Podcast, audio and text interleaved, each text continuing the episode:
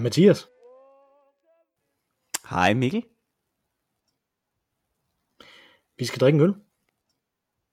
Ja, det skal vi. Mm-hmm. Jamen det er fordi, at jeg synes, det så lang tid, før du sagde hej tilbage. Så er der lag, eller? Det kan da godt være. Altså, nu prøver jeg at tælle, så jeg siger 1, så skal du sige 2, lige så snart okay. du kan, okay? Er du klar? Ja. 1. 2.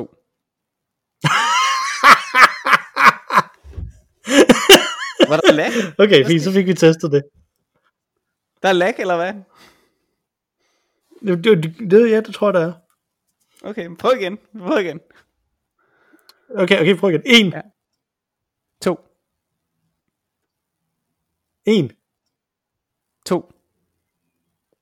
Der er helt meget lag, hvis det er så hurtigt, som du kan. Det er så hurtigt, som jeg kan. Prøv du at sige 3, så kan jeg jo selv høre, hvor meget lag der måtte være. Okay? Okay, yes. Ja. 1. 2. 3. Der er meget lag. Okay, der er meget lag. Så bliver vi nødt til at starte. Bro, det tror jeg, vi kalder et teknisk uheld, det her. Ja, det må man sige. Ja, det er præcis. Godt. Okay. Jeg sender dig et nyt link.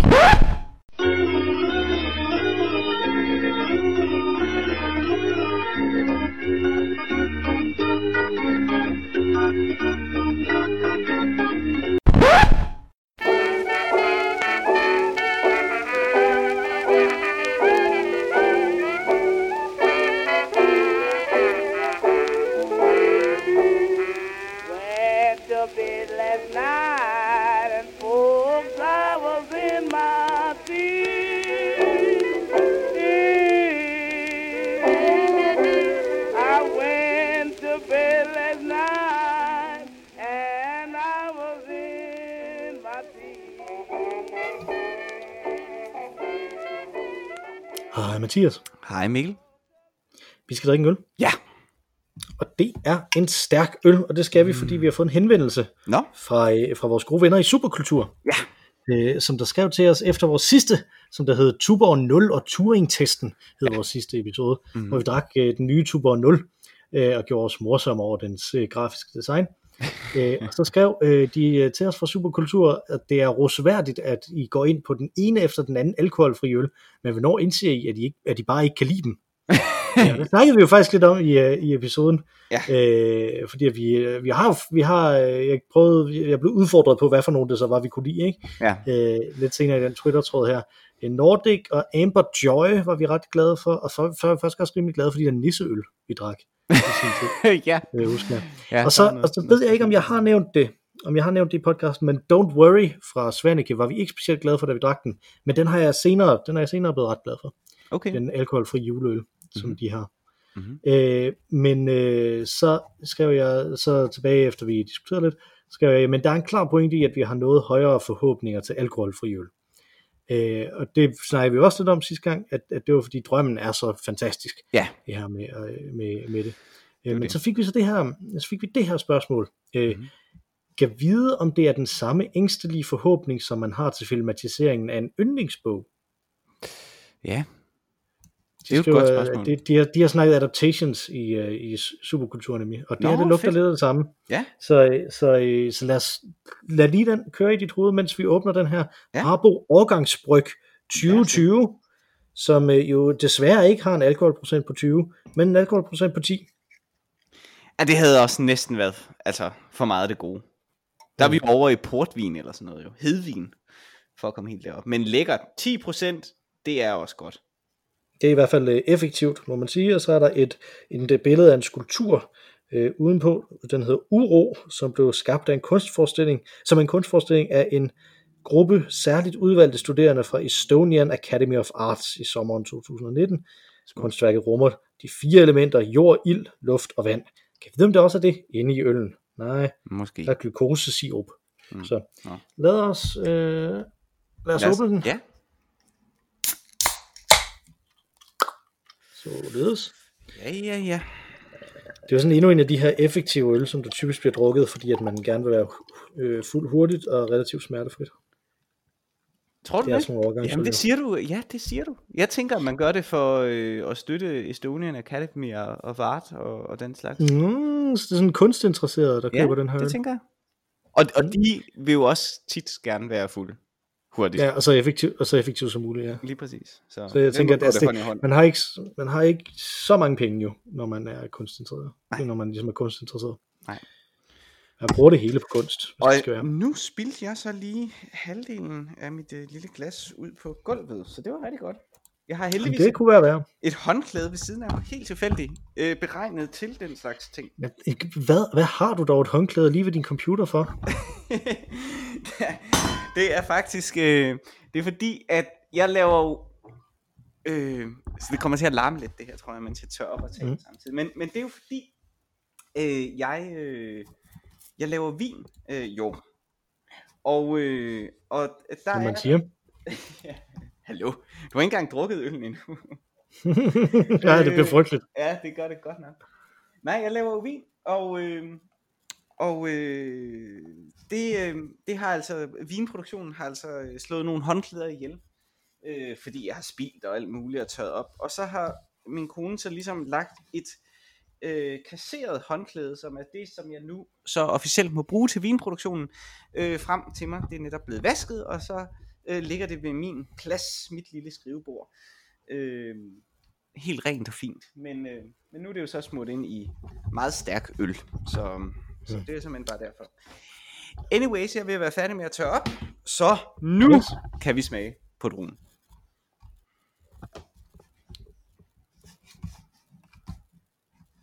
Nu kan vi smage på den, siger du? Hvad siger du? Jeg sagde bare, nu kunne vi smage på druen. Mm. Ja.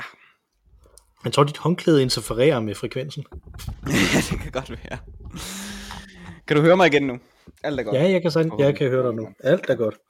Det er godt, og det blev endnu bedre, fordi nu har jeg lige drukket lidt af den her øl. Ja. Selvom den er lige harsk nok i eftersmagen, er den ikke det? Den brænder en lille smule på vejen. Den er jo vældig stærk, men altså det er jo sommer, og det er varmt i dag, så den passer egentlig meget godt, synes jeg, altså til sådan en aftenøl på denne årstid, til at sidde udenfor og hygge sig og drømme om Sankt Hans og den slags. Det fungerer meget godt. Jeg vil faktisk lige sige, at i dag, der drak jeg faktisk en alkoholfri benediktiner hvedøl, som sådan netop sådan en udenfor, mens børnene var i badebassin øl. Det fungerede den rigtig godt til. Nå, fedt. Sådan en alkoholfri, en alkoholfri hvedøl, den er sådan lidt, den kan man godt, de første par slurker den i hvert fald, kan godt føles lidt som at få en fadøl. Okay, nå, fedt. Det er jo meget godt. Jeg ser jo Inspector Morse for tiden. Mm. Og jeg har altså, man får simpelthen så meget lyst til at drikke øl, når man ser Inspector Morse. Det gør man i hvert fald. Ja.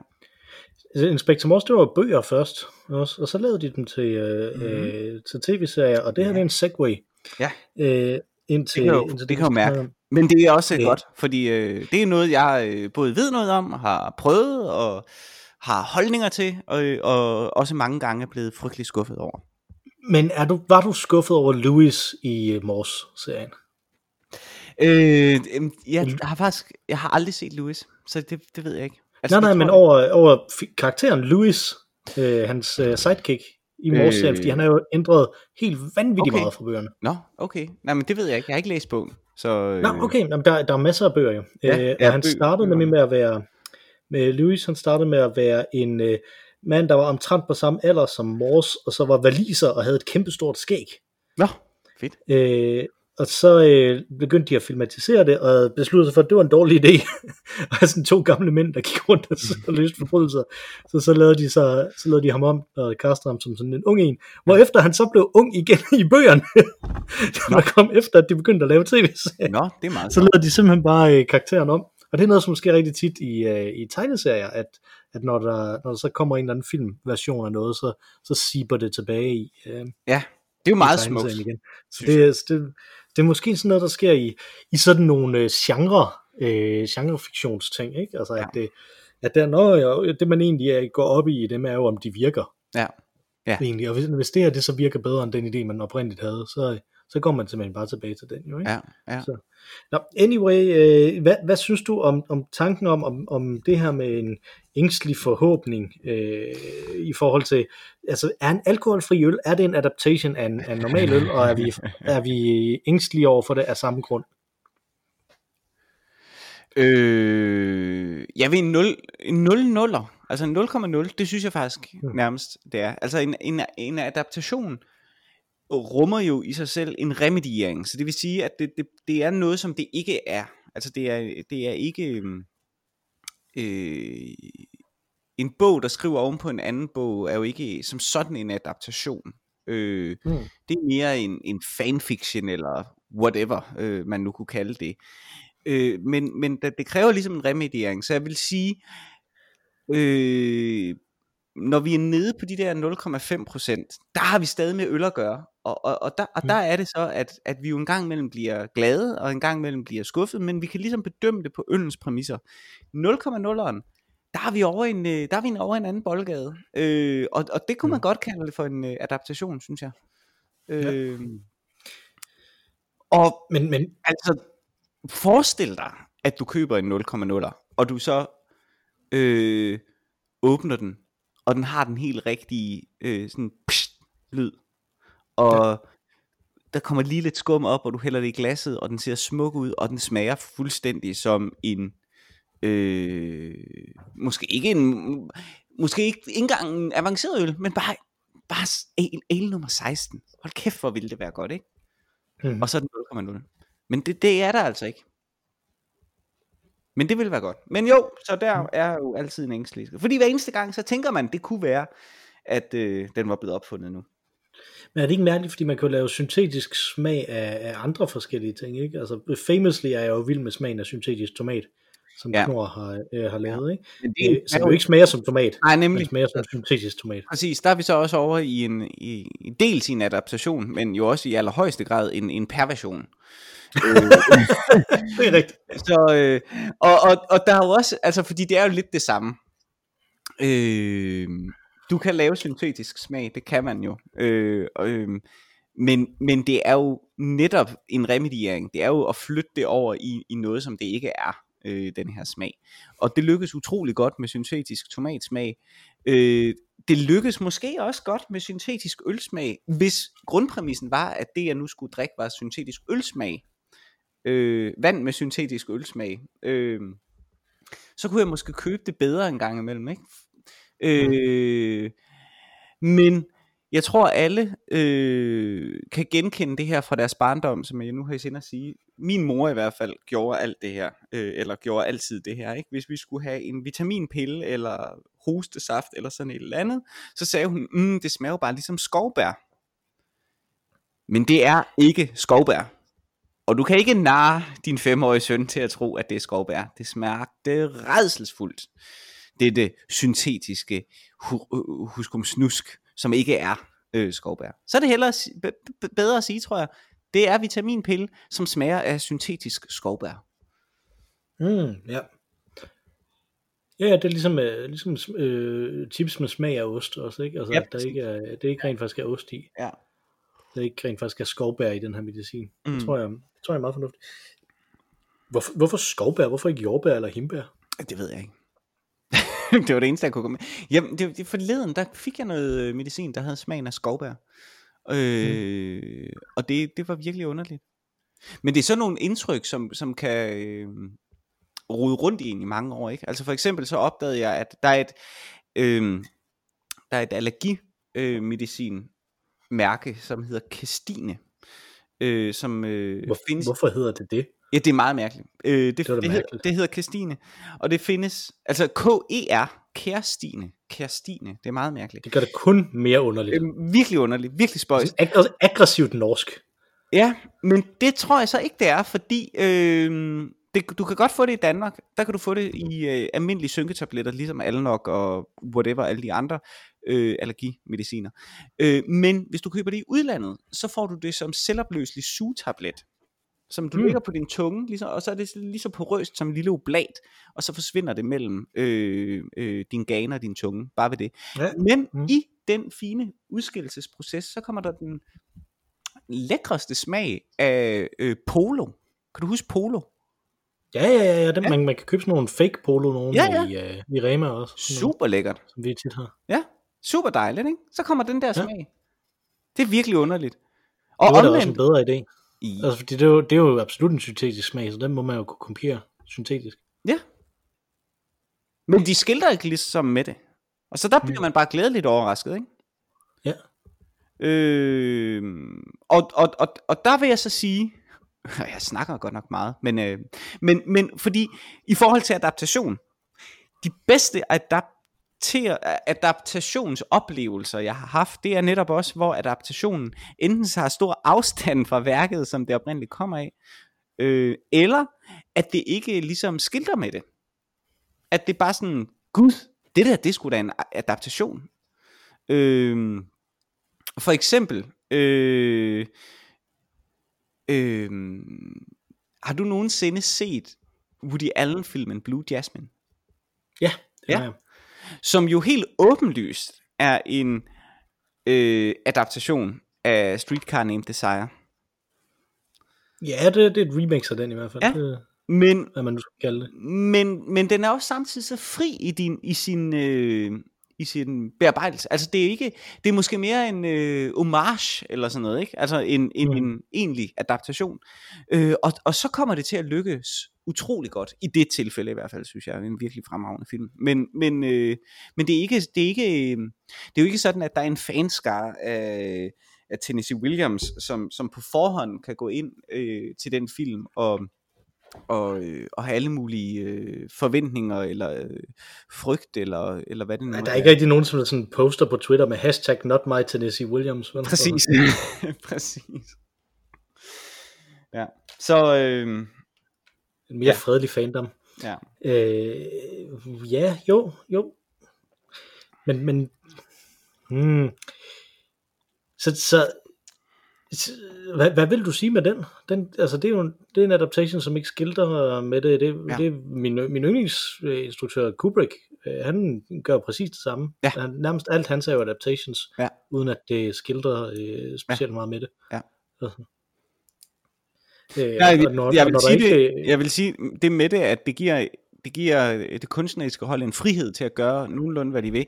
I Kubricks tilfælde, der virkede det til, at han engang imellem kørte over den forfatter, som rent faktisk havde skrevet forlægget. Du tænker på Stephen King, eller? Ja, for eksempel, ikke? Og vist også, jeg ved ikke, jeg tror, det fungerede vældig godt med ham. Hvem var det? Var det Clark? Til rumrejsen? Ja. Ja, men det var sådan lidt en speciel en, fordi det var jo ikke en adaptation, den blev skrevet samtidig i den der bog. Nå, okay. Mens de lavede filmen, så det er sådan lidt, det er virkelig en mærkelig ting. Det var som om, at han tænkte, kan jeg virkelig lave den her film uden at det er en adaptation? Jeg må hellere få en til at skrive en bog. Meget underligt. Ja. Meget underligt. Det var Game of Thrones måden at gøre det på. Men jeg tror med Kubrick, der er det måske et spørgsmål om, at han har brug for de der rammer, ikke? Altså han havde jo det der kæmpe store projekt med, at han ville lave en Napoleon-film, som der gik 10 år med, eller sådan noget i hvert fald, med at det ikke lykkedes. Mm. Og det synes jeg også siger et eller andet, fordi at netop som du siger, han springer rammerne i ret meget af det, som han adapterer, men det er stadig nogle rammer, som han så springer, ikke? Altså, at han har de der rammer, som han har brug for at arbejde indenfor, for overhovedet at få lavet noget færdigt, for at træffe beslutningen om, i hvilken retning det i det mindste skal være, ikke? Ja. Altså, så kan vide, hvad han tænkte med Ice White Shot egentlig. Den skal vi jo komme tilbage til, den film, på et tidspunkt. Ja, det skal vi jo. Ja, den er jo baseret på travnovelle. Ja, nemlig, og jeg har det lidt som om, at han måske bare tænkte, at det var sådan en pervers lille bog, så derfor så ville han lave en pervers lille film. Og hvad ville så være bedre, end at få sådan et celebrity-par til at spille celebrity-par i det? Altså. Ja, det tror jeg da. Jamen, den skal vi jo lige parkere. Men det er interessant, og jeg tror også, jeg oplever det, du ved mere om hans kreative proces. Du har jo læst alle mulige bøger om ham jo. Jeg har kun læst sådan mere overordnede filmhistoriske bøger om ham. Men for mig virker det til som en strategi i den kreative proces, der handler om materialegenerering og idégenerering, og stille det op som en ramme. Altså for eksempel i arbejdet med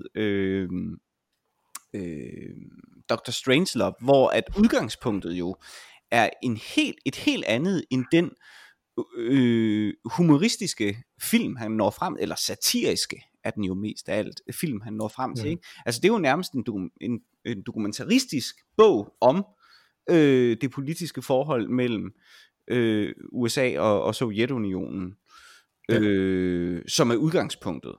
Og det skaber han til en hamrende satirisk film, og det for mig, synes jeg, er meget, meget stor kunst, som minder mig lidt om, jeg så en YouTube-video forleden af en sådan musikteoretiker, jeg følger, sådan en ung dude, som forklarer en masse ting, som faktisk lavede en udsendelse, som handlede om inspiration fra Bach. Altså hvilke store kunstnere der ligesom helt åbenlyst trak på Bach, og i det der viste han så et klip af Paul McCartney, der sad og forklarede, hvordan denne her lille Bach-bagatel var sådan et showpiece, som ham og George Harrison altid sad og spillede til fester, bare lige for at vise, at de faktisk var bedre guitarister end som så. Så de sad og spillede jeg tror du ville sige end John Lennon. Ja, det har de nok tænkt. Ej, det ved jeg ikke, om George Harrison har tænkt. Jeg tror, han har vidst det. Men de spillede så det der en lille ting af Bach. Men så er det der, det kommer fra navnet Bagatell? Det ved jeg faktisk ikke. Men han havde jo værker, som... Det tror jeg absolut ikke, det er. Nej, men... okay, det tror jeg heller ikke. Men det ville være smukt. Men anyways, han havde så en passage deri, som han så forklarede, altså Paul McCartney forklarede så, hvordan det her lille akkordprogression blev til Blackbird. Og når man hørte det, så kunne man godt sige, nå ja, okay, der laver du det, og der laver du det. Men du ville aldrig høre det, hvis du bare hørte Blackbird. Uanset hvor meget Bach du ligesom havde lyttet til. Og det er forskellen på... Og det er forskellen. Men der er klart noget baksk over den Blackbird, over det der musik, der er i det. Det er jo selvfølgelig. Og det er det samme idiom. Og det er der, hvor at... Det er der, jeg mener, hvor at afstanden mellem, om du kan kalde det homage...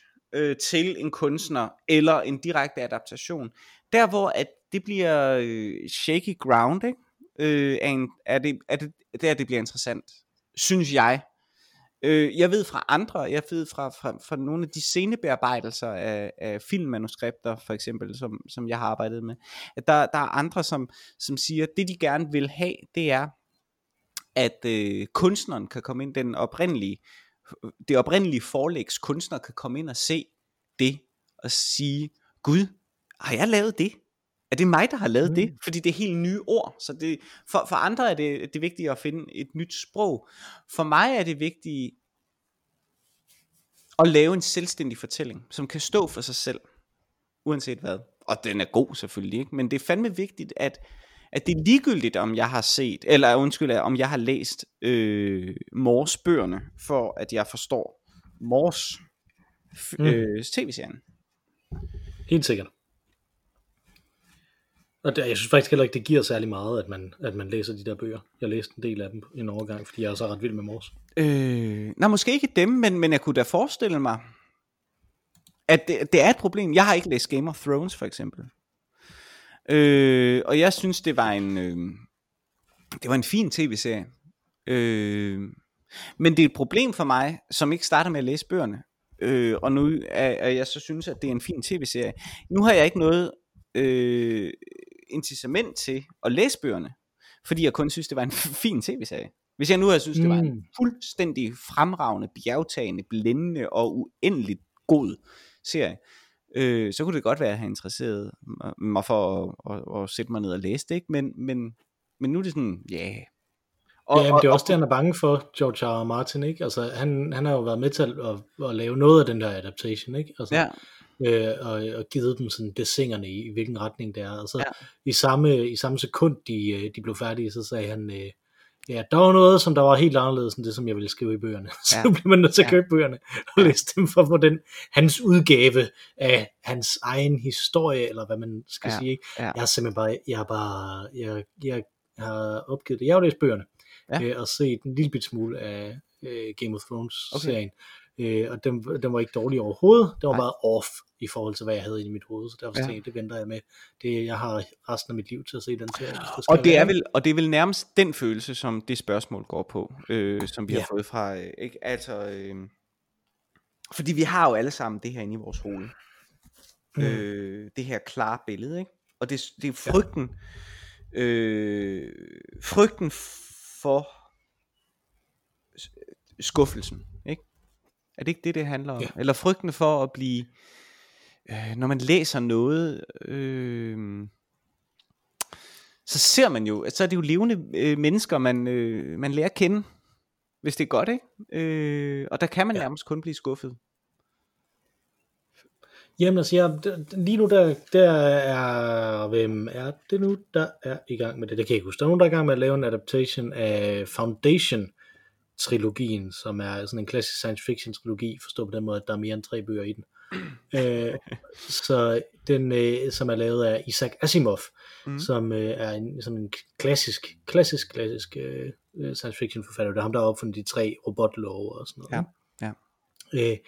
Og den serie, den handler om... Og skrevet I, Robot. Ja, han skrev I, Robot, ja. Og hvor de er fra. Han, ja, lige præcis. Ja, okay. Men han har så skrevet den her Foundation-serie, som, hvor grundpræmissen er, at der er en gruppe, sådan en supergruppe af forskere, som der forudser, at det store galaktiske imperie, det vil gå ned nummer hjem. Altså, det vil gå under. Og hvis det går under på en bestemt måde, så vil det kun være middelalderagtige tilstand i galaksen i 1000 år, og hvis det går under på en anden bestemt måde, så vil det være middelalderlige tilstand i galaksen i 50.000 år eller sådan noget, ikke? Og så laver de sådan en organisation, som der kun har til formål at sørge for, at det går på den måde, så det kun er 1000 års. Men det betyder så, at de skal fuck nogle ting op for nogen, ikke? Altså, som der så støder ind i dem, og der er nogle helte, som der prøver at gøre noget andet og sådan noget, ikke? Altså, for det. Og de har, det er simpelthen så fantastisk en bogserie. Den er ekstremt tør og meget, meget mærkeligt skrevet på rigtig mange måder, men samtidig så er hele ideen er så interessant for mig, den der tankegang om man kan forudse, hvad der sker fremadrettet som videnskabsmænd, ikke? Altså hvad der sker fremadrettet med samfundet, og hvordan den forsøger at prøve at svare på at behandle det her, ikke? Og den er de ved at lave en adaptation af. Og fedt. Som en tv-serie. Og der tænker jeg nemlig bare, fordi det er nemlig sådan en hvor mens jeg læste den, så tænker jeg, kan jeg vide, hvordan man kunne lave en adaptation af den her? Ja. Og begyndte sådan selv at tænke over, hvordan man ville gøre det og sådan noget, ikke? Altså, det er ret sådan noget. Det synes jeg er ret interessant at se, hvordan det bliver. Også fordi, at jeg ikke i Game of Thrones, der virkelig var træls for mig, det var, at der er nogle børn med i Game of Thrones, ikke? Og de er væsentligt ældre i tv-serien, end de er i bøgerne. Selvfølgelig, fordi at det bliver de nødt til for at få det til at fungere med skuespillere og sådan noget, ikke? Så det er fint nok. Men det var bare forkert inde i mit hoved. Så det var sådan en fuldstændig vanvittig banal visuel ting. Og så oven i det lavede de om i, hvordan Daenerys' forhold til Khal Drogo var fra bogen i forhold til tv-serien. Som også var noget, som jeg tænkte, what, det gider jeg ikke det der. Så det er det ikke. Altså, og jeg har ikke sådan noget med den her Foundation, fordi at der ikke, altså de karakterer, der er du har også læst noget af Asimov, ikke? Da du lavede den der robotforestilling. Ja. Han laver ikke plastiske, eller jo måske plastiske, men ikke organiske, fuldt realiserede karakterer, vel? Nej. Altså det er ikke sådan nogen, hvor man tænker, det her, jeg glæder mig godt nok til at se, hvordan ham er lead scientist dude, han bliver, jeg tror han hedder Holdo, måske, eller nej, det er hende fra Last Jedi, han hedder noget af det stil, ikke?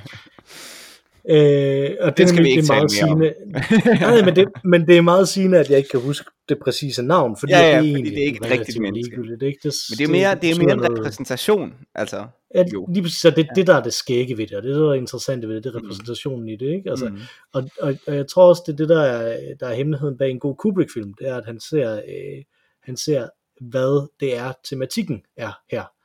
Og prøver at overføre den, og det er også langt den vejen, tror jeg, hemmeligheden bag, hvorfor der er så ekstremt få gode computerspil adaptations til film, fordi at de for det meste fortaber sig i det, som man laughably kan kalde plottet, ikke, i computerspil. Præcis. At de prøver at gengive de ting ved computerspillet, som der ligner det medie, som de prøver at adoptere det ind i. Og det er ikke det, de skal prøve at adoptere fornemmelsen af at spille det og temaerne i det. Jeg spotter en enig. Altså det er lige præcis, fordi det er det handler om for mig, er jo, hvis du tager noget, som er igen, det handler om remediering, synes jeg. Det handler om, at du skal sige noget i det andet medie. Dit medie, det må være det andet medie, end det kommer fra. Og du skal sige noget, som er vigtigt for det medie, og du skal sige noget, som er vigtigt for den tid, der gør, at det ligesom legitimerer, at du skal fortælle historien igen. Ja. Og du er nødt til at forholde dig til de to aspekter.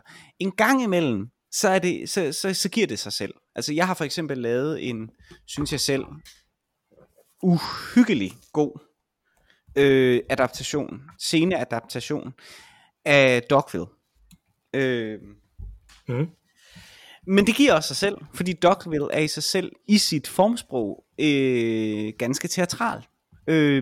Og det betød, at vi kunne, da vi lavede adaptationen, mig og instruktøren, der kunne vi ligesom bruge en masse teatrale værktøjer til at lave den her film om til et teaterstykke.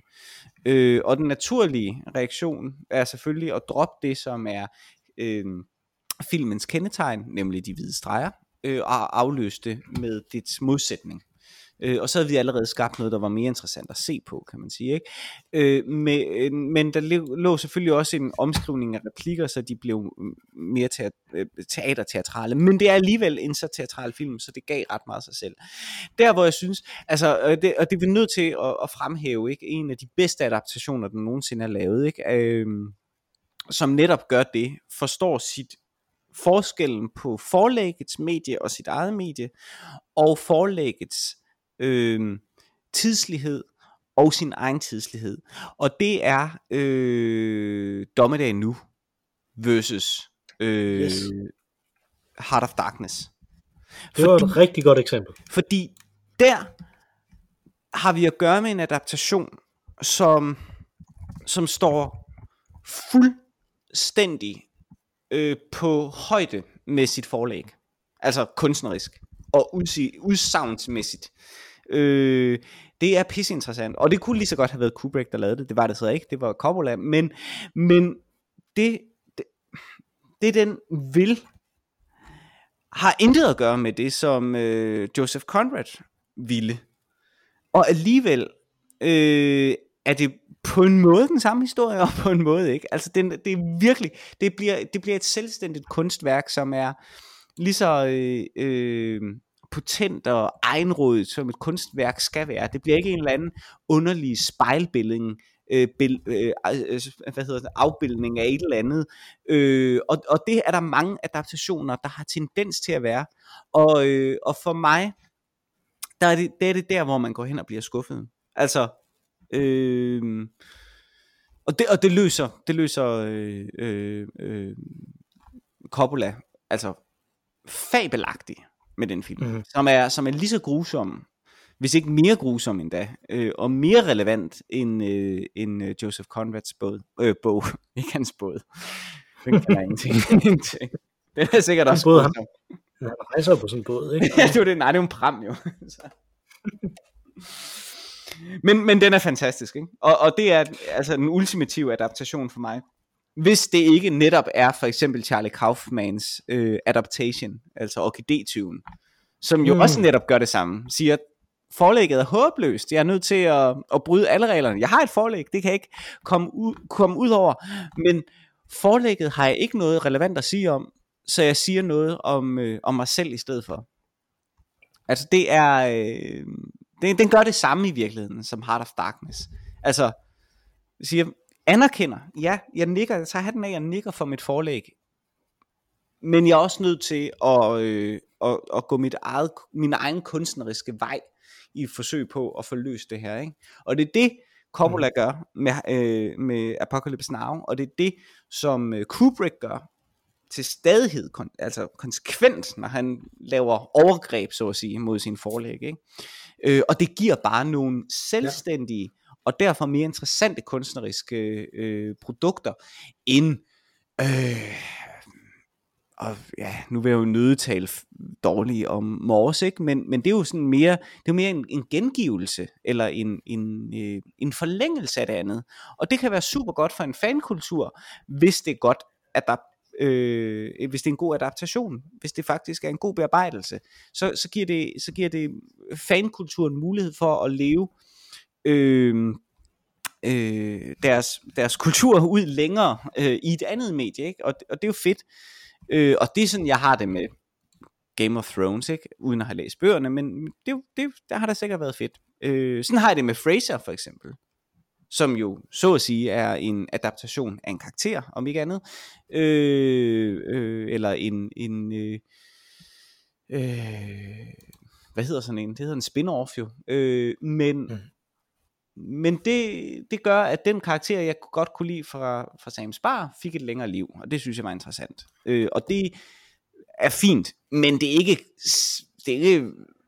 det bliver sjældent stort kunst i sig selv, fordi der mangler den der kunstneriske indignation og det der kunstneriske aftryk fra ikke forlægget skaber, men fra adaptationen skaber. Og det er det, som Kubrick kan, og det er det, som Coppola gør, og det er det, som Charlie Kaufman gør, ikke? Og det er ret fedt. Ja. Jeg sidder og tænker på, jeg kan simpelthen ikke huske, hvad den hedder, men jeg så sådan en film for nogle år siden, som var sådan et gammelt middelalderbillede. Det var sådan et af de der middelalderbilleder, hvor der er noget, der sker i forgrunden, og så noget op på sådan en høj bagved, ikke? Og sådan, altså, det er sådan et helt landskab med sådan nogle små figurer, der laver forskellige ting, ikke? Altså, sådan... Hieronymus Bosch. Jamen, der er sådan en meget... Lige præcis, og der er sådan en meget berømt et med, hvor de laver en masse lege og sådan noget, ikke? Men det var så et eller andet berømt billede, som jeg bare ikke kan huske, okay. Hvad hedder, jeg prøvede at søge lidt, mens du snakkede også her. Hvor filmen så var forskellige scener i det her billede, så man var zoomet ind på den her scene, og så zoomede man ud og så hele billedet igen, og så zoomede man ind på en anden scene og sådan noget, ikke? Nå, sådan bevægede sig rundt i den der, og der var den var nomineret i hvert fald, jeg ved ikke om den vandt en Oscar, men der var sådan en film om Van Gogh, som handlede om slutningen af hans liv, hed den Loving Vincent eller sådan noget, tror jeg. Mm-hmm. Som kun er Van Gogh billeder, som bevæger sig så, ikke? Altså så er de animeret, de er Van Gogh billeder, så bevæger den sig igennem forskellige billeder som han malede i slutningen af sit liv for at fortælle historien om slutningen af hans liv, ikke? Som jeg også kunne tænke mig at se, som jeg ikke har set, men det her med at netop prøve at kaste sig ekstremt meget ind i, hvad fra den her anden form informere min form. Altså hvis man kan gøre det der, det er den fuldstændig modsatte retning, ikke? Af det, som vi lige har snakket om. Ja. Og det var det, jeg synes, der var interessant, at man kan gøre det med nogle ting. Men jeg tror, man kan gøre det med de ting, som den anden form gør ekstremt godt, som man har taget, ikke? Altså problemet med computerspil-tingene, det er, at computerspil ikke gør de her ting ekstremt godt, typisk. Altså de gør ikke de ting, som de stjæler fra film, lige så godt som film gør det.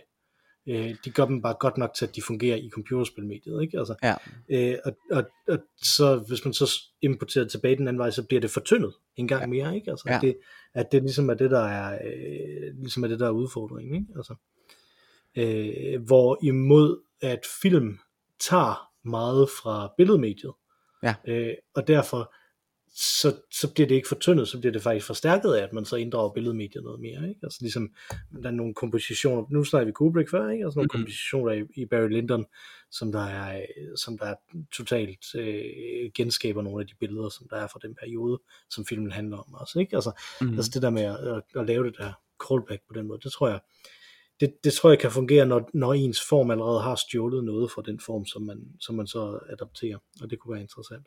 Ja. Men hvordan, Mathias, hvordan hænger det her sammen med alkoholfri øl? Altså, er det, nu du har snakket om det her med, at du snakkede om Blackbird før, ikke? Altså, at der var noget Bach i det, men det er jo begge to musik. Kan det her så ikke også være, jamen, hvis skal det være noget, som der ikke rent faktisk er en øl, men prøver at være en øl, som er 0,0%, eller er det okay at have en øl, som der er 0,5%, som der er en øl rent faktisk, der bare er taget noget alkohol af? Jamen jeg sad faktisk og tænkte på, at det kunne sgu godt være...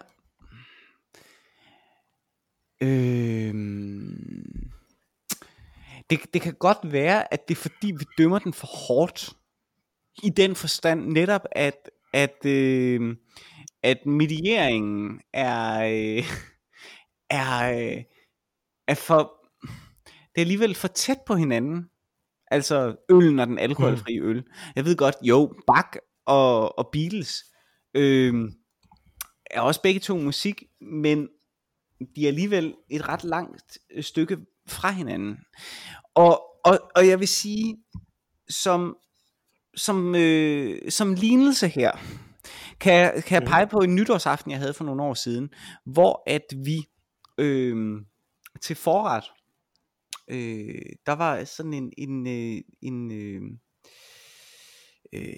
klassisk fiskeforret til sådan en nytårsaften, og så sagde verden så, jo, vi kunne godt drikke hvidvin, men jeg har fået denne her fancy naturgærede cider.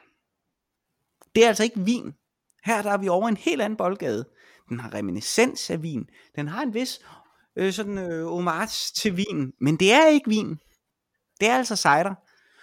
Og den kunne gå ind og løfte opgaven på en ny, spændende, egenrådig måde.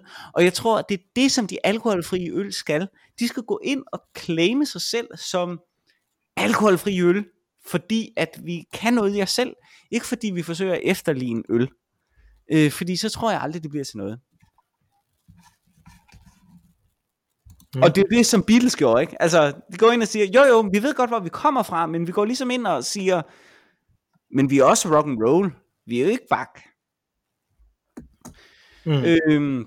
Og jeg tror, mange af skuffelserne ligger i...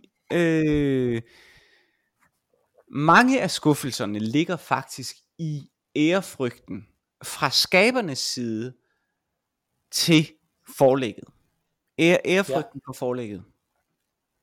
Helt sikkert. Man bliver nødt til at have sin egen kunstneriske selvtillid, når man går ind til det, ikke? Altså man bliver nødt til at sige, det her, jeg ved, hvad jeg laver i det her medie, som er der, hvor jeg arbejder i, ikke? Altså. Jo.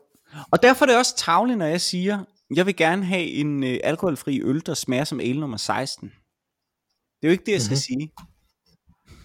Jeg skal sige, jeg vil gerne have en alkoholfri øl, som er pisseinteressant, og som jeg gerne vil drikke. Og som smager godt for mig, eller et eller andet, ikke? Altså, den behøver sgu ikke smage som ale nummer 16. Jeg trækker det tilbage. Det var en dum udtalelse, jeg startede med at sige. Vi vil gerne have en alkoholfri øl, som vi vil vælge, uanset om den var alkoholfri eller ej. Præcis. Hvad har du lavet af uproduktive ting i den her uge, Mathias? Jamen, jeg vil gerne anbefale en podcast. Ja, som jeg faktisk ikke kun ligesom har stiftet bekendtskab med i denne her uge. Det er en podcast, min kone har lyttet til gennem længere tid, som hedder Vildt Naturligt, som er Johan Olsen, ham fra Magtens Korridor. Ja. Og en natur, hun er biolog og naturformidler, tror jeg det hedder, der hedder Vicky Knudsen, som er helt fantastisk. sprængfyldt med energi, og som virkelig brænder for sit emne og har noget at sige. Og de to er et ganske umage par, som laver altså en ret skøn podcast, som er et P1-program, men som altså også er en podcast, som hedder Vildt Naturligt. Og det sjove ved den, fordi så kan man sige, det er jo ikke som sådan uproduktivt at lytte til en podcast, og det vil jeg sige, det er det ikke, fordi man kan rent faktisk lære noget, men jeg har været ganske god til at kunne falde i søvn, når jeg hørte det her. Og deri kommer den uproduktive del så, ikke? Altså, find dig en podcast, jeg foreslår Vildt Naturligt, og så chill out. Det er sommer, det er godt vejr, men det er super fristende at gå ud i sin have, eller terrasse, eller gård, eller hvad man nu måtte have, og åbne sig en alkoholfri øl, og så lytte til en podcast, og tage sig en morfar. Det er altså rart. Og det har jeg altså gjort denne pinse weekend, så det skulle med. Og altså så sent som i dag er jeg faldet i søvn til Vildt Naturligt 2 gange. Fantastisk. Det er godt. Jeg har jo faktisk hørt den P1-udsendelse hjemme ved mine forældre, fordi de altid hører P1 på radioen. Jeg har været hjemme ved mine forældre her i pinsen. Og der hørte vi nemlig det afsnit, som der kom i, jeg ved jo ikke om det var det kom første gang, men som der blev sendt om morgenen pinsedag. Okay. Er vildt naturligt, hvor man netop hørte, nå gud, okay, det er en, der hedder Johan Olsen, kan vide om det er ham, han er jo biolog, sådan noget, ikke? Så sagde jeg det til min mor, og så sagde hun, nej, det var ikke ham, det var hun helt sikker på, men det er det nemlig, det blev jeg meget sikker på, det er ham, det er simpelthen ham. Det var fint. Men så, det var virkelig godt, og hun var virkelig, virkelig god nemlig. Det er helt rigtigt. Meget passioneret. Altså, det er fantastisk naturvejleder. Er hun jo ikke, hvad hedder det? Hedder vel sådan naturformidler, tror jeg, det hedder. De er super cool. Det er meget, meget underholdende. Og så lærer man lidt om naturen i Danmark. Og det er jo ind og lære noget af det. Ja, og endda hvis du falder i søvn imens, så behøver du heller ikke at høre, og rent faktisk lære noget, så vil du bare sige, jeg har hørt det. Præcis. Meget, meget, meget glimrende. Jeg har fortalt dig tidligere om min 7-årige søns YouTube-kanal. Ja. Som vi jo linker til en imellem, når jeg snakker om den. Den YouTube-kanal, den laver han jo blandt andet, fordi han ser nogle andre YouTubere. Mm-hmm. Og nogle af de YouTubere, han ser, det er de ganske udmærkede YouTubere Comkin og Den Mandige Elg. Mm-hmm. Og det er to forskellige kanaler, og det er så to rent faktiske mennesker, som der så også har lavet et live show sammen, som vi faktisk er inde at se i, vi skulle have været inde og se det her under coronaen, men der blev det jo selvfølgelig aflyst, så det skal vi ind og se her i efteråret i stedet for. Og det har så ligesom gjort, at han har spurgt mig, hvornår vi skal lave vores liveshow. Jeg hjælper ham med at lave den der kanal. Ikke? Ja. Så hvornår skal vi lave vores liveshow? Jeg snakker, man skal have lidt flere subscribers, end vi har. Okay. Fordi det er jo, hvor mange abonnenter der er. Jeg tror, vi snakker, man skal have 1000 abonnenter, før man begynder at tjene penge på sin YouTube-kanal, og vi har 8 lige nu. Så der er lidt vej deroppe. Ja. Så sagde vi skal have lidt flere abonnenter, hvortil han så svarede, at okay, men så måske om 9 år, og så har vi 1000 milliarder abonnenter. Okay, det var så mange. Jeg synes, det er lidt for mange, du sætter der, men okay, hvis du siger 1000 milliarder abonnenter om 9 år, så der vil jeg helt klart godt være med på at lave et live show. Og så er der så, efter jeg sagde ja til det, så dagligt spørger han mig om, har du tænkt over, at vi skal lave et live show? Og det er det, jeg godt vil anbefale, at man gør, at man sætter en eller anden, den her ting, der bare ikke kan ske, der fysisk er umuligt, at det kan ske. Hvis det sker, hvad er din plan så? Ja. Tænk over det. Ja. Det er min uproduktive ting, som jeg vil anbefale, at man gør. Jamen, og så linker vi jo et, så hjælp os op på de 1000 milliarder subscribers, kære lyttere. Ja. I Men ikke for hurtigt. Det skal helst tage 9 år, ellers så skal du til at tænke hurtigt, Mikkel, og det går ikke. Ja, det er sådan noget, at det er, hvornår han tænker, at folk må se ham, fordi vi har sagt til ham, at vi ikke, alle de andre YouTubere, de har jo så sådan et kamera på, sådan, så man kan se, hvordan de ser ud, når de spiller, og det vil vi ikke have, fordi han er et barn, ikke? Altså, ja. Så. Ja, okay. Nå, men så 9 år, det er jo meget godt. Bud der, så. Okay. Jamen, den er, jeg vil sikkert både subscribe og tænke over uladsiggørlige ting, som jeg vil så gå i gang med at planlægge. Ja, når det her der ikke kan sker, ja. Hvad skal jeg så gøre? Det synes jeg er meget fornuftigt. Ja, meget. Det er sådan lidt, det er lidt akin til at tænke, hvis jeg nu vinder 1 milliard i lotto. Men altså. Ja. Hvis jeg vinder 1 milliard i lotto, og i den forbindelse bliver bedt om at arrangere prins Charles' bryllup med min søster, hvad vil jeg så gøre? Ja, lige præcis. Så har du et godt conundrum. Du så tænker over, altså, hvis du har lyttet til alle episoderne af Vildt Naturligt, så kan du ligesom falde i søvn, så du tænker over det her i stedet. Præcis. Vi hedder Øl og Ævl, og man kan skrive til os med ris, ros og rettelser på ologavl@gmail.com eller tweete til os på @ologavl. Der tager vi gerne imod spørgsmål af alle mulige slags, som der jo kan. Det er en udgangspunkt for en hel episode, som vi har gjort det her, hvis man har lyst til det. Vi har også et tredje medlem af podcasten, som sang os ind, og nu vil hun synge os ud. Forresten, jeg har helt glemt at spørge dig, om du har fået drukket din øl, Mathias? Næsten. Jeg har en lille slurk tilbage. Jeg har drukket det hele, men du snakkede også meget, som du sagde. Det er meget godt, du kommenterede på det selv. Jeg snakker meget. Ja. Det er den absolut mest interessante, der er med i den her podcast, er afdød, og hun hedder Maraini, og synger nu for os vores dejlige temasang. Tak for denne gang. Tak for denne gang.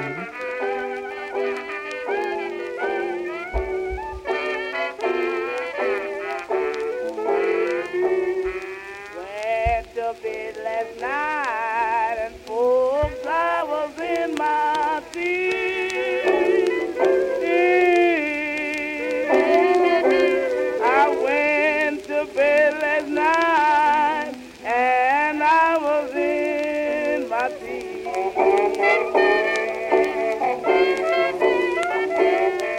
Woke up this morning, the police were shaking me.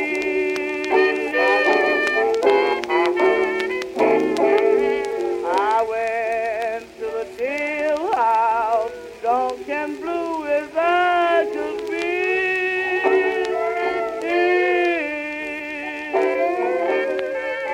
I went.